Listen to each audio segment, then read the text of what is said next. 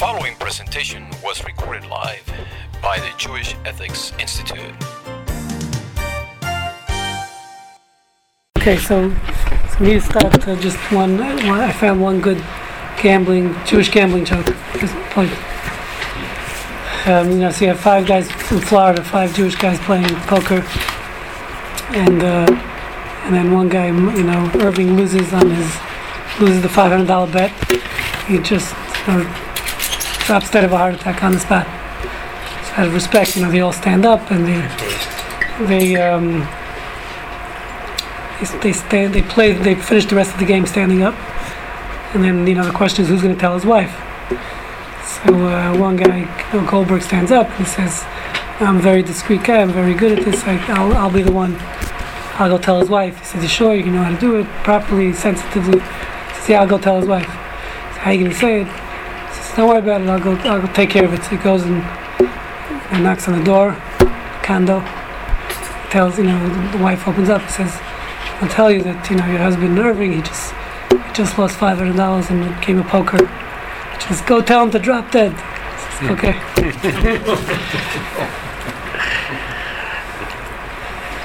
okay. So um, so the question here is um, it's, it's fascinating. We, we one would assume in a religion as uh, as with so many rituals as as we have and so many prohibitions that uh, one would assume that that clearly, what's the question? Gambling is a vice, and uh, as we know, many other religions prohibit it. it. Should be clearly, clearly prohibited. But as most things in Judaism, it's not so simple, and it's not even clear it's prohibited at all, as we're going to see. Um, there's no very, there's no clear prohibition on gambling. Yes, well, for sure nothing in the Torah, as we'll see. Maybe, maybe rabbinical, um, if anything. So clearly, as we're going to see, it's not condoned. Not saying it's a good thing, but it's not clear that there's any prohibition. And meaning in the Torah itself, there's no mention of gambling, although it would seem to have existed even way back when, um, as we'll see. There's, there's um, it's not a new gambling is not a new concept. It existed for thousands of years. Um, so, so the real question is: There's one Mishnah a, that mentions gambling. There's a Mishnah in Tractate Sanhedrin which states like this: It says, "Dice players are disqualified from serving as judges or witnesses in a Jewish court of law." Okay, so it just says as there's a long list in a Mishnah here in Sanhedrin which disqualifies um, many different disqualifications for being a witness. Okay, amongst them is someone who steals, uh, a thief. Um, it's actually uh, pigeon carrier, people who uh, do pigeon carrying says because they end up with the wrong pigeons, other people's pigeons. Different aspects of thievery which place you in the category of disqualified as a witness in a Jewish court of law. So amongst that list, and it's a long list, amongst that list it lists dice players. Okay, um, now, so the Gemara itself, in the Talmud itself, in discussion of this Mishnah, seems to have an argument as to what exactly is the problem with dice players. Um, why, what do we have against dice players that disqualifies them um, as being a witness? Okay, and when we say witness, it means in any in whether mean, um, I, I believe it's Torah law in any in any type of matter, monetary matters, or um, or let's say capital cases, whatever it is, um, they're disqualified. Okay, so the so, the, so it says like this: there's two opinions in the Talmud, and that's number two here on the sheet. Rami Bar Chama, Rami the son of Chama says that dice players are involved in something called asmachta. Okay, that's that's the word of the Talmud, and it's not exactly clear what that means. Literally, the word mean asmachta means, um, we use it in even in modern Hebrew. It's used for the term of a bet. It's called an asmachta. Um, and basically, the way I translate it here is, it says here in the parentheses, asmachta is translated as a condition imposed on an obligation.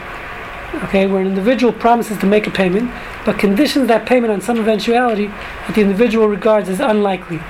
So in that case, the promise is halachically invalid. It's a fascinating concept in Jewish law called asmachta, which means any time that I obligate myself to something, but that something is dependent on an outside eventuality happening, so contractually it doesn't work. Halacha says it's not, it's not a, it's not a, it's not a real obligation. Because if I, if I'm obligating myself based, based on a, some condition that's going to happen, the assumption is that I think um, that it's not going to happen. That's why I'm obligating myself and therefore I'm not truly giving up and there's no true um, assumption on my part that I'm going to lose my money.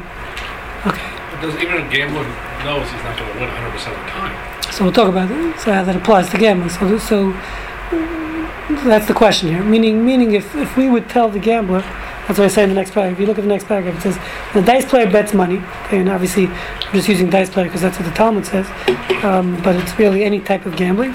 He genuinely believes that he will win the bet.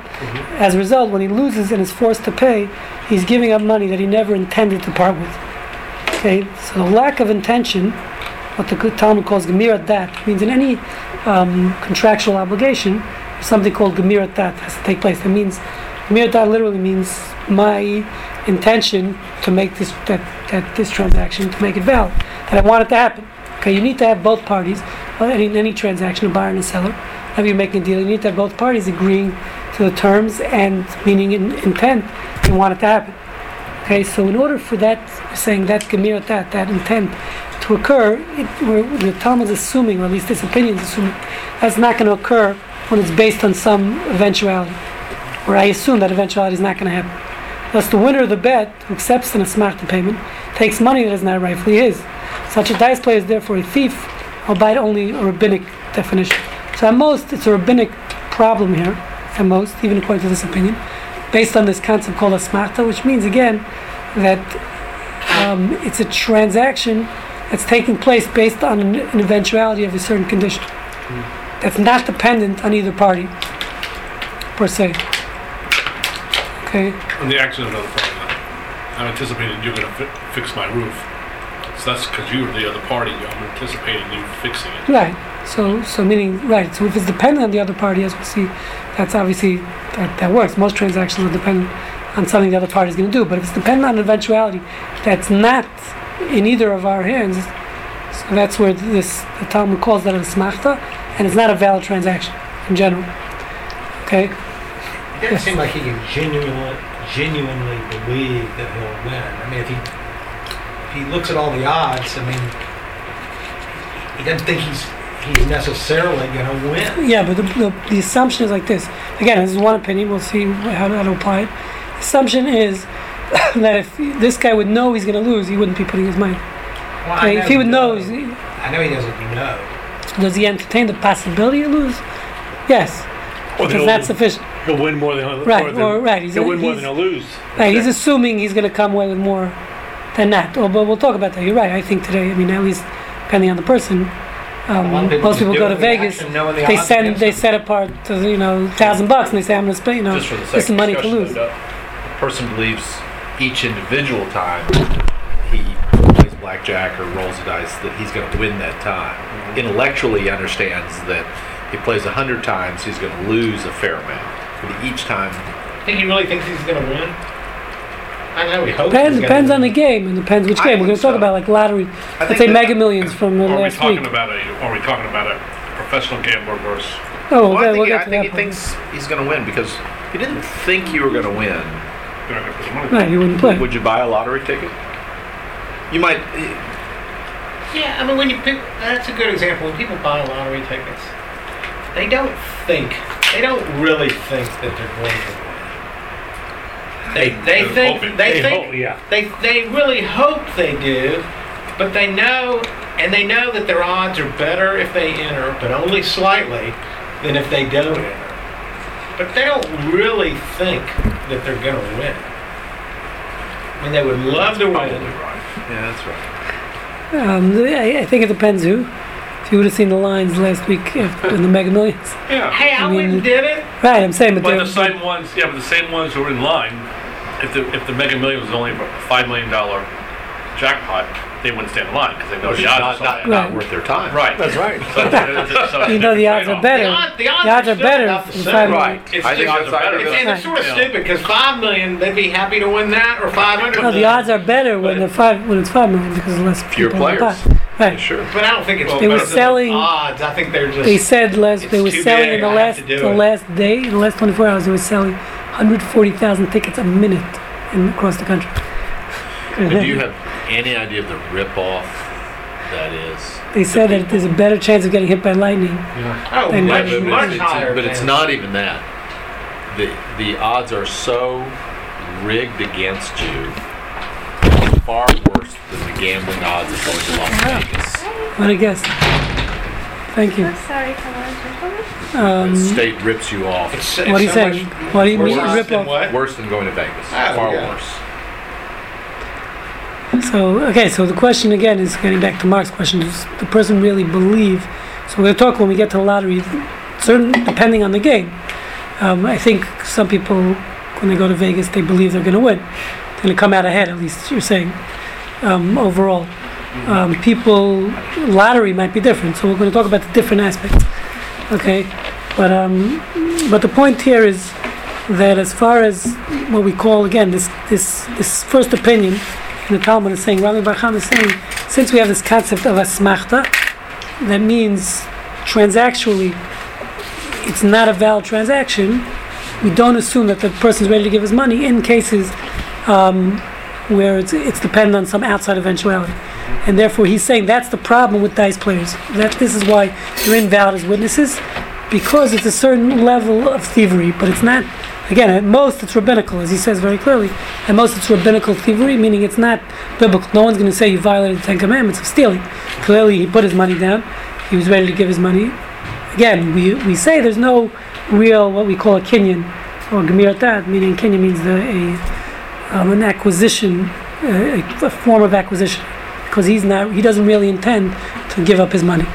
As we're going to see, there's many exceptions. So that's opinion number one. Opinion number two says no, that's ridiculous. He says dice playing does not involve asmachta um, because as a dice player, you like we're saying, you're ready. You know you're going to lose. That's the, actually the other opinion. Says like Mark that you you assume when a person's gambling, they in the back of their minds they know there there's a good chance they might lose this money, and therefore they are they do have intent to actually give over the money when they lose. They're not doing it against their will, so to speak. Such as you said, since they, there's a it's a known thing when you gamble, there's a good chance you're going to lose. It says the second opinion, therefore that's not the disqualification. So why are dice players disqualified? Because it says they are not engaged in what's what the Talmud calls yishuvo shel olam. Literally, it means uh, the settlement of the world, um, which means as as the world was created for its members to be productive in society, we're for here for a purpose. So anytime you're doing something which has no constructive purpose, um, that's a problem. That's a high bar. Yes, so we'll explain what it means. It's- So it's a you good, know, it's a good involved in point. constructive Well, what, what You're if that's saying- your job, though? What if you're a professional So, gambler? uh, so that's worse. and a whole lot of other. But yes, Okay, well, uh, let's not discuss rabbis. man. Okay, so so the point is, um, he says, meaning the purpose of, of why we're here, as, at least as Jews in a Jewish society, is for constructive contribution to develop society, tikkun olam. Okay, so if someone, and as we'll see, um, that's what we're going to discuss. Meaning, let's say it's someone's job, a professional gambler, that makes it worse, because that means his whole purpose in life. As if he has a job, he has a real job, he has a day job, and he goes once in a while. He goes he goes to gamble. He goes every weekend. He goes to the races. Okay, so listen, on Saturdays he's not doing anything constructive, but at least during you know six days a week he's doing something constructive. Okay, so so that that's that might be okay, but if his profession is he's a professional gambler, so then this guy has no he's, he's you know he might as well sit home and write, watch Oprah. He's doing nothing constructive for the world, and therefore that. Many, many a synagogue has been built on the I was going to say, what if they're One professional second, you get gamblers to- that make great income and they contribute a lot? Okay, so get to charity. That's a different. Get to charity. Get there. Don't worry. Get cover that. The point is, um, but it was saying the second opinion is saying the reason for his disqualification as a kosher witness, someone who's a gambler, is not because there's no thieves. There's it's not nothing to do with thievery. You have every right to the money you earn in gambling. It's your money, 100%. There's nothing, not even rabbinical thievery. There's no, there's nothing illegal about it. It's just immoral in the sense of you're you're spending your life doing something non-productive. So it's not it's just something that's not it's not something that we espouse members of society do, and therefore because you know if the guy the guy's a slacker, it's really what we're saying. Therefore, we don't trust him as a witness. Someone who do, does nothing productive in his life is disqualified as a witness. That's what the second opinion says. Rabbi, that will, Okay. be- that will include everybody who's in financial industry. But it depends on your definition of what. I take no offense in that, but but I don't. I don't know about that. uh, total slackers. What do you mean? What do you mean, like day traders? What do you? everyone. We'll get to day in- traders. What do you, which? What do you mean? Which aspect?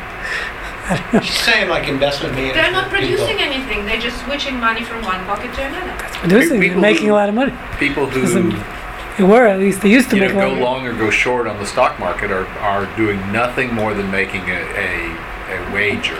You Oh, so we'll get, so we'll get to. I mean, say you're saying why is sophisticated wager, why is day wager. trading different? So we'll get to that. Actually, I No, forgot I'm not, to not put even talking about day I did put I'm on just this. about you know if you're in the stock, Stock market, market, you're making a general. wager on which way it's going. Okay, so meaning, so why doesn't it have that same problem? Okay, yes. So we'll get there. It's on my list. So it's number, it's D on my list. Okay, so so before that, but it's it's important to understand these two two basic opinions here, and there's a big practical difference between them.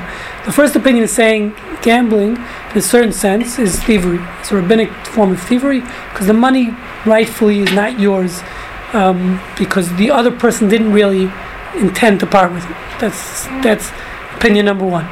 Okay, Well, what if you're that's not gambling at a casino, not with a person, but with a business?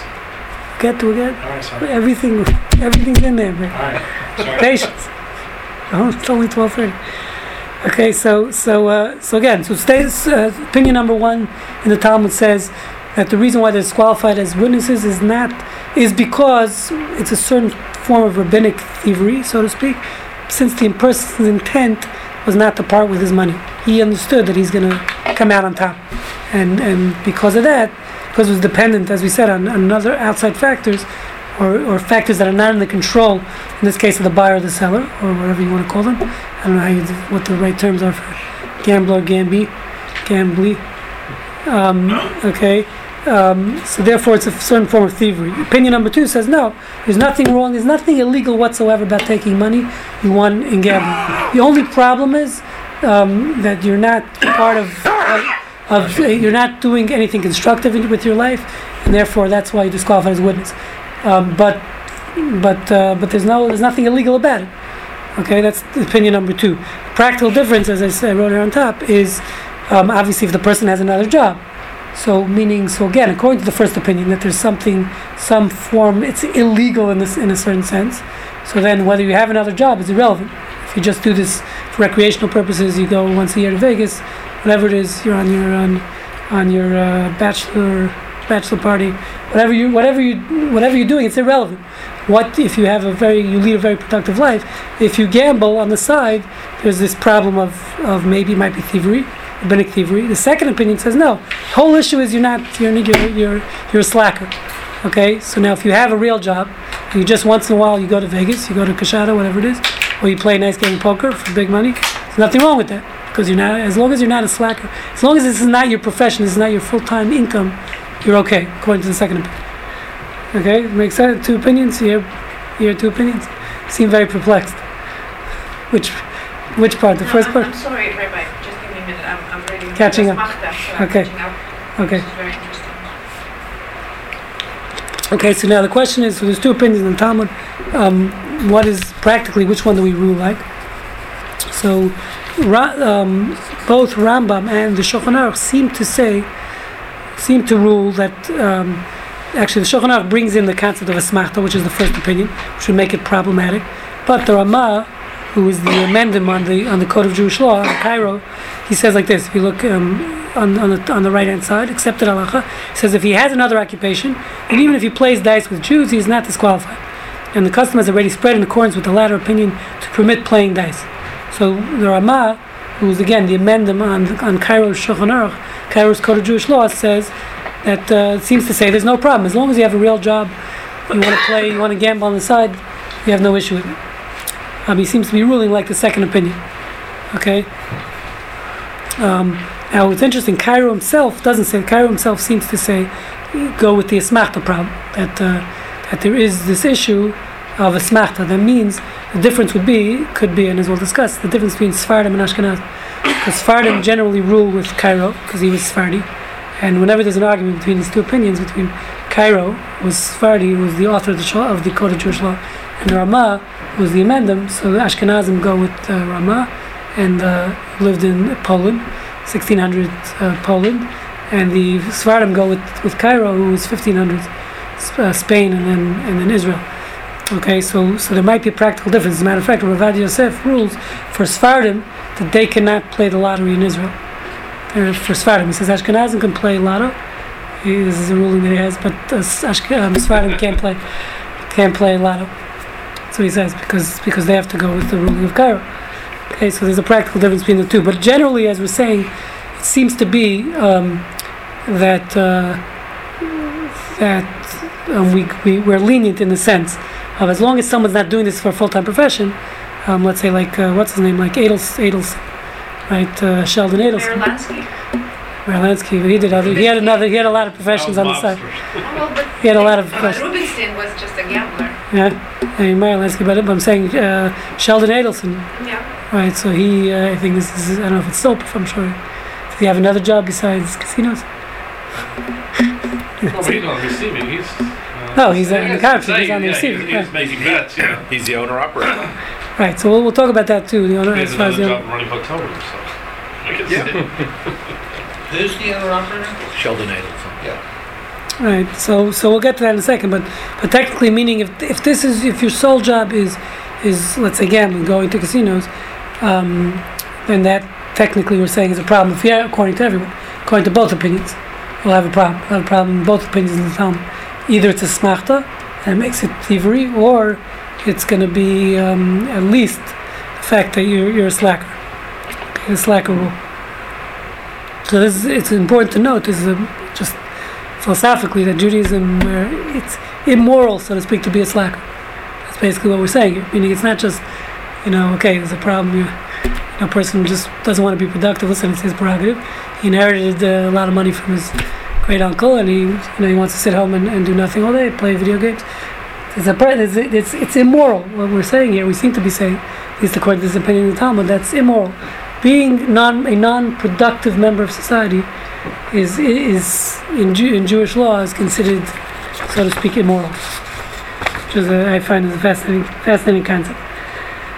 Okay, now now just uh, before we get to applying it to the various um, various cases, just in the back, it's interesting is I did find historically, if you turn to the back page, that there were even though we're saying um, it might be legal to a certain extent, but there were throughout history clearly it was a problem in Jewish society, and um, and I found two two different spots in discussing where they outlawed in different societies. They gave they excommunicated anyone who would gamble. Again, seemingly, even though it was legal, as you see in the first in the first statement here, this is written in the 1300s, um, mid 1300s. So this is someone the Rivash, early authority. And one of his responses, says, even if gambling is legal, he quotes, this is a quote, is it, it is a disgusting, abominable, and repulsive thing. He says it is now, this is, and this, this is a long response, and I just quoted different sentences. He said it's now about four years since the entire community of Calir, and I have no idea where that is, I think somewhere in Spain, gathered in the great synagogue and agreed to impose a total ban of excommunication that no man or woman should play any game involving dice, not for himself, not for others. And he who violates this will bear his sin alone, and the rest of Israel will be innocent. It's just a nice uh, poetic language. But the point is, clearly they felt the need because it seems like they held it was legal, and Jews were doing it, and it became I don't know if it was an addictive problem in society. I don't know. Not exactly sure what the problem was in society at the time because of gambling, but obviously it was enough of a problem that they felt like they have to um, make this decree and excommunicate anyone who was gambling. So again, it wasn't halachically illegal, um, but they felt the need um, to stop it because of obviously problems at the time. And then the second part is also a quote um, which I found, which says every person, and this is a was a a, uh, a decree given out in the Rhine cities in a bunch of cities in Germany, like five or six cities which are known as the Rhine cities. So it says every person, whoever may be, is forbidden to play cards or dice. Not only cards or dice, and again, this is in the 1200s. This is written in 1200s. So obviously, gambling is not a new problem.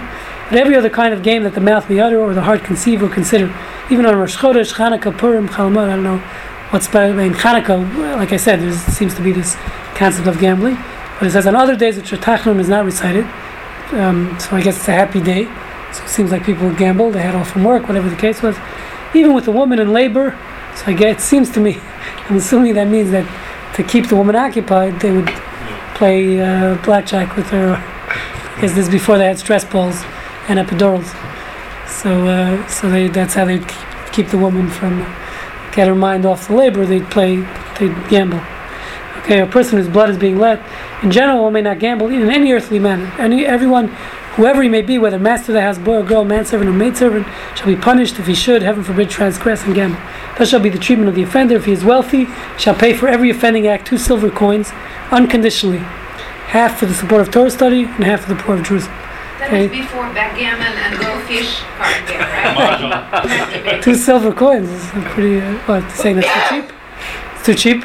No, no, no. Oh, What I'm tax? saying is that if we play backgammon. It's a dice game, right? You have a di- dice when you play See, I backgammon. But I'm saying it was before backgammon and go fish. But he didn't only can play for money. Uh, but I thought you were going to say before mahjong. I, Isn't that don't, what- I don't even know But what isn't it that is. what lots of Jewish women I don't, play? I, I don't even know what it is. You don't? Mm-hmm. No, I don't. A What's lot of the- Jewish women play. Yeah, tiles, in the yeah. Chinese. Bakshish. I had to work. I had to be productive. No, no, no, I understand. Okay, but you, well, even while you were in labor, you never, you didn't gamble. Yeah, I did. But I, I'm talking about myself. Okay. If he is now wealthy, so he says that if he's wealthy, this is the this is the penalty. If he's now wealthy, such that he cannot be punished monetarily, he shall be punished by imprisonment, and afflicted by iron chains, as befits such, such offenders.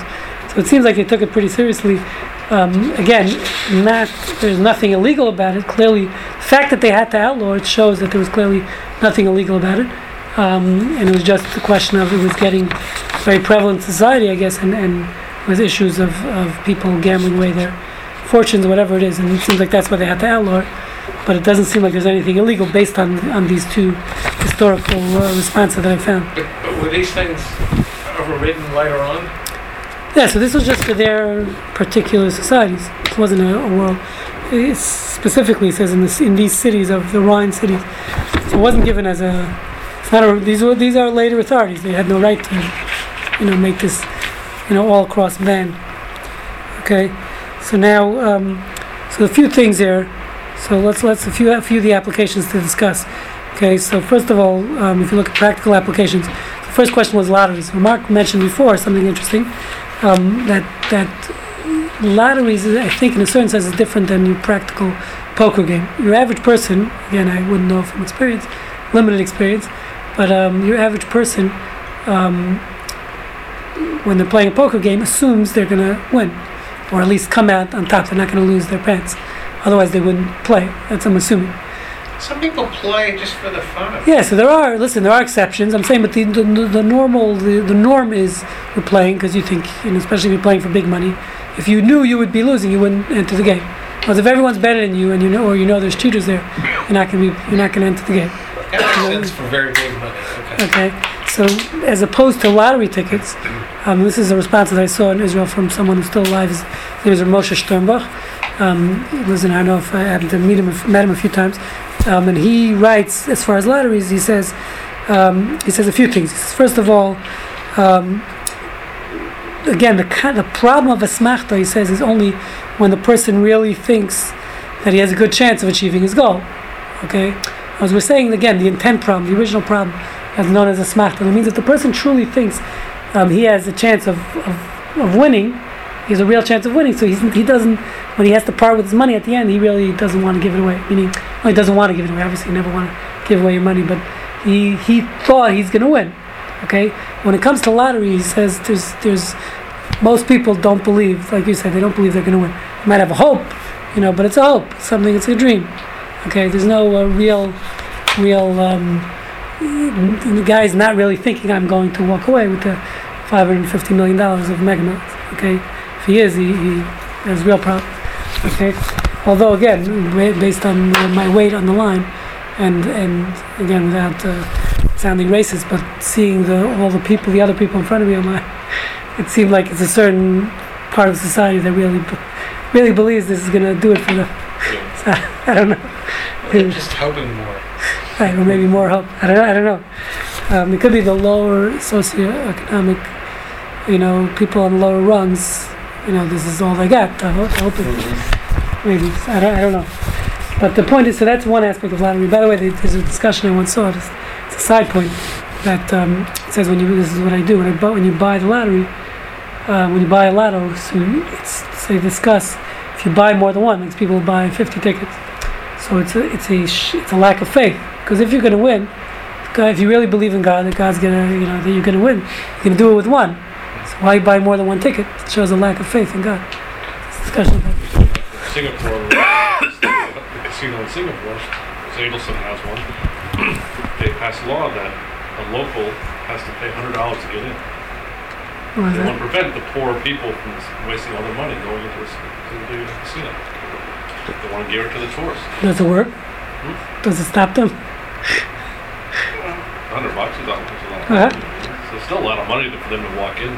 They lose If they lose it, it's not, you can't, I mean, it's a fee. It's a fee, right? I'm just saying, but does it uh, actually prevent? Does it actually $100. work where the local are going anyway? To a certain them. extent, I mean, you're still gonna have locals that do it. Mhm. They can probably afford to lose it. Okay, so another thing he says about lotteries, he says um, the point is like this: smachta. The way we, we understood asmachta, this concept was that I'm I'm buying something which doesn't. uh, I'm basically saying I'm going to commit myself. I'm going to obligate myself to, to if this and this condition comes true. I'm not getting right now. There's no transaction taking place.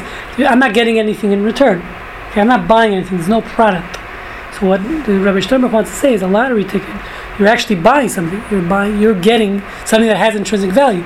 You're getting a piece of paper. You you put your five bucks down for your lotto. You're getting a lotto ticket, which has intrinsic value. You can now sell it. So that's there's no asmachta in that case. He says that's not called asmachta because since I'm buying a product which has intrinsic value to it, so then there's no issue. I'm getting something. It's a real transaction. I'm putting down my money and I'm getting something in return. Okay, so he says that's different. So there's no issue there of a, asmachta. That's another, which is an important concept as we'll see, um, because some people want to make that argument maybe in casinos where you're getting chips, because if the chips have intrinsic value, so maybe you can make that same argument. Um, no, I- I've, I've never, I've been to a casino, I've never, the yeah, I never bought chips. So The argument of what? The same argument here of asmachta, meaning he's saying if I'm getting something that has intrinsic value, then there's no concept of asmachta. So if I'm buying a lottery ticket, what he wants to say is a lottery is different, and there's no issue of asmachta on a lottery because since I'm putting down money and I'm getting something in return that has intrinsic There value, I'm buying a is a product, there is a transaction taking place, therefore asmachta is not applicable. So the question is, does that also apply? Some can argue that might apply to chips too at a casino because when I'm paying for the chips, I'm getting a pile of chips in return. Oh my God. So, and those chips have intrinsic value. Is that true or not? Okay, you could say yes, but when you bet the chips, Mark, what do you say about this? Mark, what do you say about this? You hear the question? Anybody wants Was he buying chips? Is do the chips have intrinsic value get an that you intrinsic can value. say it's called a Yeah, transaction but taking your place? life, But you're getting something. going into my cholesterol. Not What would you say? What? Not really. No? Can you? How does it work? Can you sell chips? No. Because if I walk into No, a casino, No, you turn have them to back turn into them the back same- into the go to that and I, I can't sell it to the guy. sitting next to me say, so I gotta go. I gotta leave. You Here's my chips.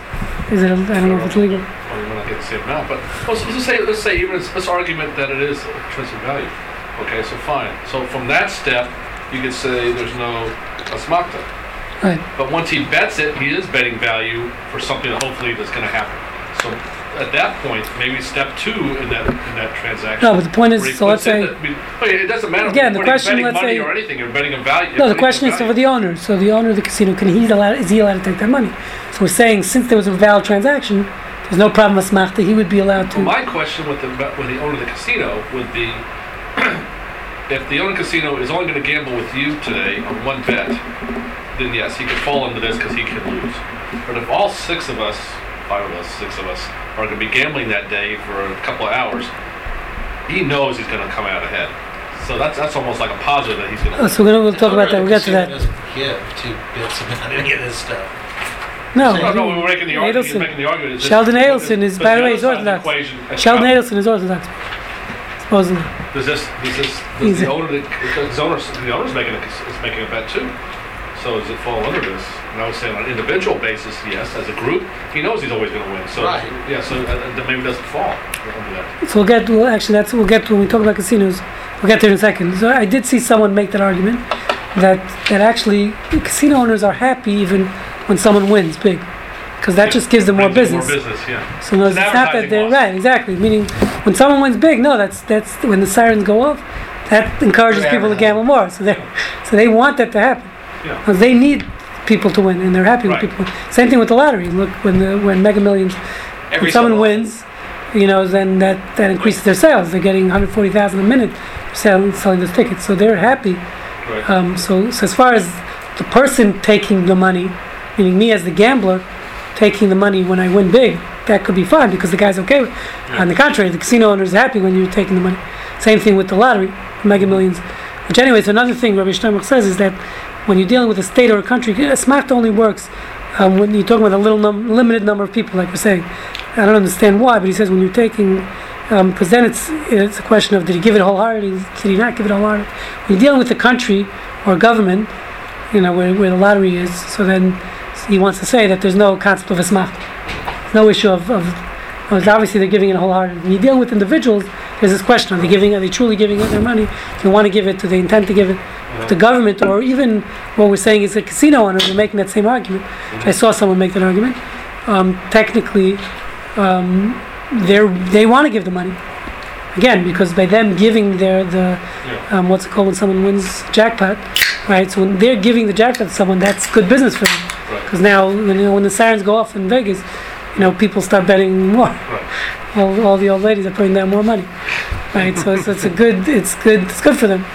So so over there he's saying that's what he's saying. It's not going to be applicable. The concept of asmachta doesn't apply there because because uh, because clearly the, again the whole issue of asmachta is they're not giving it a wholeheartedly. But on the contrary, when when in those cases they are giving it a wholeheartedly. The lottery also. Because the state wants to give that make that payment, they want to take that picture with the, the big check. You know, this uh, poor uh, Indian guy who works in 7-Eleven just won five hundred fifty thousand dollars. Now every 7-Eleven clerk in the country is now buying ten tickets. Right. Okay, so that, so that's what he says as far as that's concerned. So therefore, he says lotteries again are permitted. He argues it's interesting because we said Rav Ovadia Yosef says if you're Sephardi, you can't play the lottery. So Rabbi Sternbuch says he doesn't know what he's. Why is he saying that? He says even if you're Sephardi, says you can play the lottery because uh, because again there's no issue of asmachta. That's what he's, his argument is. Okay, so uh, What's in the that you have to pay hundred dollars? Locals, citizens and people that work. Yeah, you walk into the ci- you walk into the casino. If you're a foreigner, you show your passport. You walk right in. The other ones have to buy. They have, and they have ATM machines that you can buy you a hundred dollar ticket. They, they check. I find it fascinating and actually very compassionate. On one of my trips overseas, I met somebody sitting next to me, a woman who was um, representing a company here from Houston uh, that got the contract to place those slot machines all over Latin America in the poorest areas, in the villages and aldeas and I was so disgusted. I mean, she was making a ton of money. She was young herself, and when I heard that, I just couldn't believe that they they don't understand what they were doing. People would be coming to get some milk and then dropping whatever coins they had into this. I, I saw it. I'll tell you. I'll tell you. We'll get to in a second. The next part. It's relevant to what you're saying. glad that they did that. But it isn't the same true here? The lottery? Yeah. Who, who buys lottery Yeah. tickets? People. I mean, it's a re, it's it's clearly a regressive tax. Yeah. Just the poverty on the level that we're. Uh, it's all relative. It's all right, right now. Um, so as well, so I'll tell you. Interesting, you saying that. Um, I always, I always uh, confess my sins at this class. So I'll tell, tell you my sin. But uh, so there's a, there's a question which is for charity, meaning, what about when, you know they when you're gambling for for charity? Okay. So meaning charities get many times. By the way, this you have in Texas. Um, Texas state law and many, I think, most states, yeah, is a nonprofit is allowed to have set up bingo. All the bingo halls you see, Texas is really illegal gambling, but if you're a non-profit, um, you're allowed to do that. So all the bingo halls you go into these poor neighborhoods, and when they have, you know, actually in Houston, I don't think they allow it in the city of Houston, because I did check into this once. That's my sin that I want to confess. I actually went to see someone in San Antonio. It's, it's embarrassing to say. I'm not going to say which synagogue. There's a there's a synagogue there and a school that's solely supported based on bingo income from. Uh, they run bingo nights, um, not in the synagogue, in in other neighborhoods, in poor neighborhoods, San Antonio. And that's how they support. Uh, they built a new building, everything. Synagogue is solely supported. They they make. Told me they make um, 150 thousand dollars a year just profit, pure profit from bingo. Yeah, and it's not just bingo. So I went to see it. Actually, I went to check it out. Um, and uh, they sh- I mean, it's sad. I mean, it's people. I mean, you see people there on like oxygen machines, smoking. I mean, and it's the whole place reeks of smoke. Wait a minute, wait a and they're sell wait a it, minute. yeah. But this is not gambling. If people know that they are not getting a penny and then it goes to the to cause and they're having a good time, why is it gambling then? No, I'm saying these people are clearly addicted. Yeah. I mean, they're, they're these are you only see poor. I mean, it's only it's African Americans, Hispanics. No, You don't in see anyone. synagogue. We're talking about the No, it's not No, in the the synagogue. I'm talking about the synagogue runs. Oh, They own gambling. Uh, um, not gambling. Sorry. Um, Bingo bingo halls all, all over San Antonio. Okay, and they and I just met with a guy. it's like I just met with someone- Yeah, I just met with someone from Norfolk, Virginia, He was telling me he they support three institutions. He lives in Norfolk. Um, this guy's a rabbi. With they do bingo. He says the parents of the school, of his kid's school, they have a rotation. They have to each go for for uh, I think it's two hours a month because the, the law is by the way is the law in Texas too that you can't hire someone to run. Know, as a nonprofit, you have to do it yourself. And you can't even hire. You're not allowed to hire someone to run it. So so it means it has to be someone from the nonprofit there. It has to be volunteers. So they have the parents of the school rotate, have to volunteer, even if whether you're on scholarship or paying for tuition. Yeah, the parents have to come two hours a month, or maybe it's more. Um, one one night a month, I think it is, two hours to, to run the bingo hall. So it's unbelievable. I mean, it's, and it's the same thing. I mean, they're literally taking this poor people's money. No, I mean, it's a beautiful cause, but uh, no, because when people come to play bingo, right? Do they? You have to pay to get a card.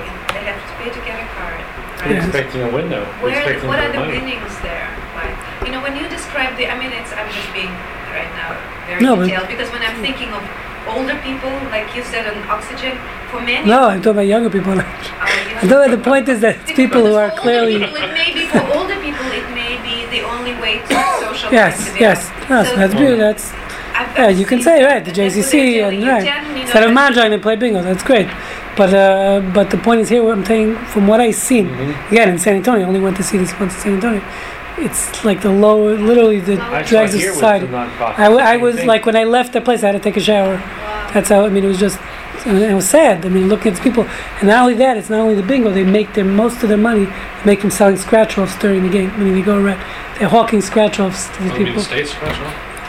Uh, No, no, it's like a special. They have their own scratch offs. They have the Separate pri- government. private scratch off. Yeah, private. Right, and then they're selling cigarettes and they're selling other stuff. You know, I, mean, I, I think that's licensed out, like the cigarette, the vending. They also make money from the vending, but but it's unbelievable. I mean, they it's a, it's a big business.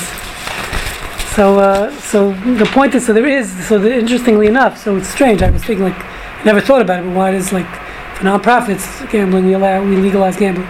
So it actually comes from. I mean, this seems like this is a old. family sources, old Jewish sources. Maharam Rothenburg, written in 1215, has responses saying that there's no such thing as asmachta when it comes to charity. Um, this whole this whole law is not applicable. The concept of asmachta, meaning the assumption is someone's giving to charity, like you're saying, he's giving wholeheartedly. It's a good cause. He, he has no uh, he has no qualms about giving the money, and therefore there's no concept of asmachta. Therefore, meaning anytime the money is going to charity, um, the the the money from the gambling would be permitted based based on this.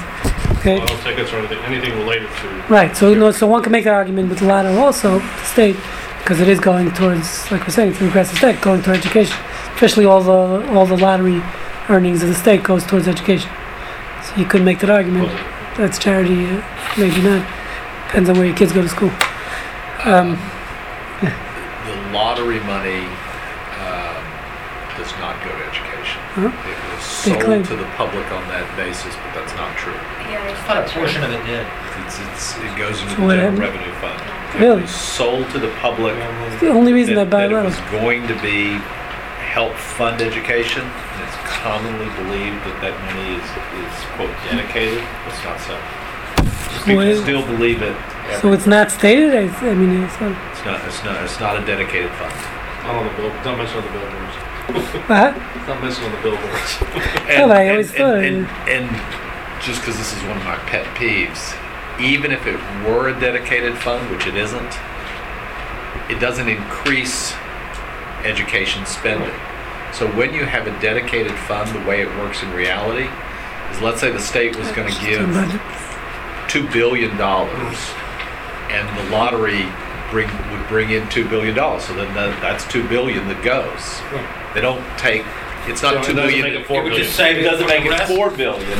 It just puts it in, and people believe that when they dedicate money to a charity, or anywhere else for a, for a dedicated cause, that it increases the amount that the charity gets. That's a reasonable belief. That's right.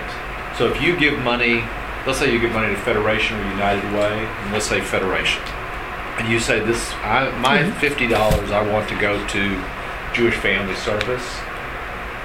Well, the Federation is going to give hundred thousand dollars to Jewish Family Service, they don't give a hundred thousand and fifty. They give a hundred thousand, and you. It's and the your same dedication allotted budget. It Doesn't mean anything. Right. It's one of my pet peeves of false advertising uh, of how that works. Right, meaning the, they're budgeted for the And- same amount no matter Federation, what. United Way, all of them do that. They say that you can dedicate your money to specific to search. Understand what I'm saying? Well, escape. They allot a certain Yeah, amount no matter what. gambling, We're just talking about dedicating your. Right, but he's talking about the lottery. So he's saying that, that, the uh, the lottery says they're giving, with even if zero. they dedicate to education, Project the budget doesn't change. No, no, but- They're just raising the money. You're not- you're not talking about and. What? Five percent of it will Yeah, go no, either way. If we raise Say the when you- money, the so Federation gives you a chance, check off what you want to go for. It's- it's really a joke $150,000 and your because $50 they're budgeting the same amount for all those groups, whether you're giving this or is not. Where it's- it's They're already pre-budgeted funding. for X amount for This that. is how we work. Yeah, For funding that's for that. But what if they That's pre-budget? not of but the because they reality don't of have- how- But they don't. But they don't. reality That's the because thing. start from They don't do that. They're gonna give, every if they're year. pre-budgeted, And if we don't raise a hundred thousand for a said, specific program, The it's not gonna Federation happen. ends up raising an But extra your money hundred will be thousand spent dollars over for the that. year. It's So not That just goes to what they pre-budget. Whatever you like. Now it will be. Well, that's what he's just saying. That's what he's on saying. I don't know if and he's right. if I give you money, then what happens? budget- they You send pre-budget it back how much to me if you don't to raise JFS. it? No, Based uh, on we will spend income what we have. No, Right. no, no. That's And not what's it because raise? it's a capital funding. But they go Right, that's the way it should be, but they don't do that. it. That's the way it should be, but they don't. That's what he's saying. Where's it going? We're not Let's go somewhere. capitalized. General fund That's how we do it. Okay. And I think that's not. So how do you do it? Say it again. We only spend what we raise. In other words, if we're Right. not fully capital, I will project, let's say this is a great year and we will, you know, raise a million and a half. And part of it will go to schools and part of it will go to uh, battered women's shelters. And so we do have also, when we apply to the foundations, it's restricted funding. And if we, for example, receive now $20,000 to give five programs in this schools in this area, that's all I'm gonna do. If I don't get another penny for any of the schools, even if though I projected it, I'm not gonna do it. Because when people designate a certain amount of money, we will spend as it was restricted and known. Unless Right, but most organizations are not like that. I don't know. Most organizations have a budget, and then they they're gonna do give their budget no matter what. The question is how they're gonna fill the gaps in the budget. it's restricted by law, you have to only. Oh, of course, if you're getting from a foundation. $50 and it's for school, by the end of the year, because we are going to be audited, I have to spend that restricted Right, funding if it's restricted as funding. it was, even if it's buying just materials, but it will be spent as it was restricted. If you Right. are giving. Oh, of course, general, that's illi- that's illegal to spend it any other way. But I'm saying general, and I can tell you, I'm also not when you when you know you put on your website uh, sponsor this, you know, sponsor the website. Money's not really going to the way. you know the money goes to the general fund. It's not going. It goes to the general fund.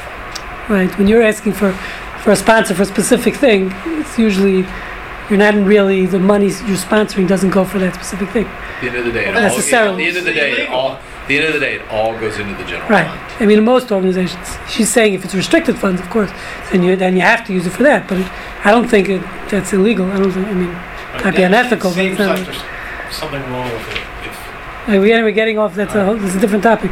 We're over time, but just to finish off. So day trading. I just want to why. is- So people, it's a classical question. I always get as a rabbi. So rabbi, if gambling is a problem, so why is day trading different? Right. So this is a question that I've been asked many times. So the way I understand it is based on what we're saying is day trading. Again, you're actually buying something. In other words, When I buy a stock, or, or not doesn't have to be day trading, since I'm actually buying, just like we said when you're getting the lottery, I'm getting something of intrinsic value. So then the whole asmachta is not applicable there. No, the, the problem is, you're right, day trading in essence is gambling. Philosophically, it's the same thing. I'm betting that this is going to go up and I'm going to sell it short. But, um, and I'm going to make money on but and it's based on an outside factor, which I have no control of. So really is in the same sense asmachta, but the point is, if you're, again, if the transaction is taking place where you're getting something for, that has intrinsic value, which I am, when I buy a stock, when, I'm, when I buy something, so I'm actually getting something, I'm buying a product happens to be, yes, I'm betting that it's going to go up. So philosophically, it might be the same, but in, as far as this this issue, this transactional issue of asmachta, it's not applicable there because you're actually acquiring some. Therefore, day trading is not going to be considered. So, as far as uh, everything else, philosophically, are you a productive member of society? So, so Lydia seems to be seem to think you're not if you're a day trader, but that's uh, that's no, uh, up for. to this definition, I mean, I, I, No, see, that's uh, arguable. I don't know. I don't know. Argentina goes down to what? Why? It's manufacturing is down, finances they all depend. So what happens with finances? I'm, I don't really, I'm not a finance person, but what I saw was happening. The money was changing pockets. Mm, There was no production. There was no in you know input of new money. Is this a this is what happens to people who just do trading? You know, you can say that I I bought shares, but how productive it is for the country.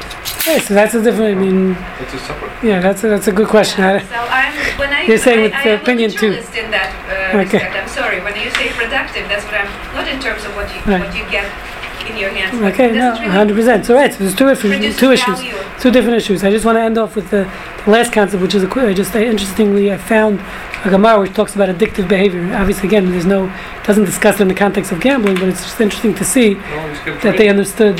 What? Just give dreidel. As a dreidel has all the same applicable That's right. uh, laws. So, uh, so with it, just as far as um, addictive behaviors, so I found this Gemara where, where this person is admonishing his son not to take a certain medicine. Um, he says, although there's very um, Talmud states that Reb Chia told the son not to ingest these certain chemicals. Rashi explained that these chemicals are addictive, and Reb Chia was concerned that he would become dependent on these chemicals and end up squandering his money to buy them, which is obviously the question of addiction, any addiction, but obviously with gambling, with gambling, that's actually the, the concern. Rashbam explains further that although he needed these medicines as medication, it's preferable not to take these medi- medications when they are addictive, which is obviously a big debate today, today's uh, medical society, where, where many, you know, sleeping pills or, or a lot of these medicines that people take, that doctors prescribe, psychiatrists prescribe, are, are uh, help the person, but they, the person then becomes addictive. And the question is, is it really helping them? Is it not helping them? So, and, and there there is another response, which I didn't put here, which Moshe Feinstein discusses. Someone asked him about marijuana. Obviously, we know in the last election it became legal. Um, recreational marijuana became legal in two states, in Colorado and and see, Washington. Washington, Oregon, yeah. Washington, D.C. Washington, no, Washington, state of Washington. So, uh, so he has an interesting response. Um, she doesn't really doesn't say anything about the addiction part. He does discuss again not being a productive member of society. He doesn't really come out. He he, he says it's it's prohibited, but it's one of these uh, what I call a ruling, which sometimes you know you. You, ha- you have to say like he couldn't say marijuana is permitted, especially this was written in the 70s, probably 80s maybe. So he couldn't allow it halachically, so he had to find some kind of reason to prohibit it. But I don't think there's anything really substantial that to prohibit it. But interestingly enough, so uh, in essence, what we're saying is, just to sum it up, um, practically, I think if most for most normal members of society, productive members of society, to go to Vegas once in a while doesn't seem to seems to be okay. You can go to Coushatta or take a trip or play bingo or dreidel or poker once in a while, as long as it's not that's not your sole source of income or predom- or that's not your main source of income, doesn't seem to be a problem halachically. Don't quote me on that. What about a poker game? Is it considered a game of skill? So again, how will that, how will that differ? So, so it's a good question because I saw someone discusses chess. So someone, uh, one of the responses I saw, he says chess is different because that's skill and that's that, that's uh, that's something with a skill involved. So it's not just you're not, you know. So therefore he permits it. Um, so you're saying poker. If it requires skill, Skill. So this one response I did see, I didn't put it there. It says does say that since there's skill involved, so then it, it it's not. You know, the whole issue with the smachta is not chance, you can Right. No, the whole issue with smachta is, you know, it's something. There's an outcome here which is not dependent on both parties.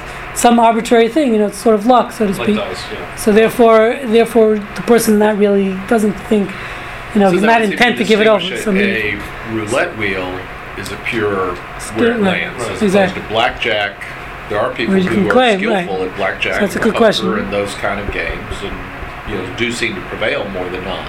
And that's okay. I can tell my friend. No. You can do that. so it seems like again, according to this one opinion of this, he says, You, you can tell chess Rabbi is a- Grossman said, "Knock yourself out." And, and give money to a non-profit, that will really. Even though on this, and on the back, it did mention What card games on. Oh, 100%. yeah, well, again, this is just a communication. This is extra traditional. I mean, they're not saying it's illegal. They're just in their good. societies there's a problem, so they outlawed it. Uh, I did say, by the way, in, in that quick case, which I'm talking about tomorrow, my CLE case, I told, I think I mentioned this last time, when uh, when I went in front of this judge, speak who's giving the, the class tomorrow, Grant Dorfman, about to stop his autopsy. So the lawyer, Greg Rosenberg, um, said uh, he told the judge, I had a bad poker game last night. I can't afford can't afford the bond. The bond is five thousand dollars. So so the so the judge said, he said, Rabbi, is poker uh, permitted in Jewish law? So the judge said to me, um, Rabbi Grossman is Jewish poker. So so Greg Rosenberg said, he said, all my earnings go to Beth Asher and Torch. That's what Greg Rosenberg said. So at the time I had no, I didn't know that allowed it, but he was right. Halachically, he had a good he There had a good you see, there is claim. a foundation called True Friends that started about 25 years ago with the bunch of guys getting together once a week to play poker.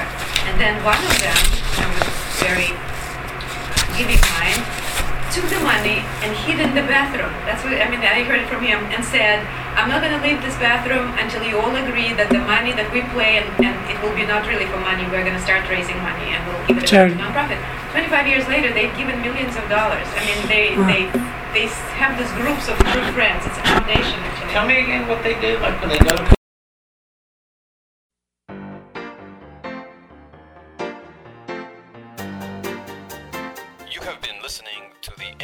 project from the Jewish Ethic Institute. For a complete selection of our lectures, please visit our website at j-ethics.org. Shalom.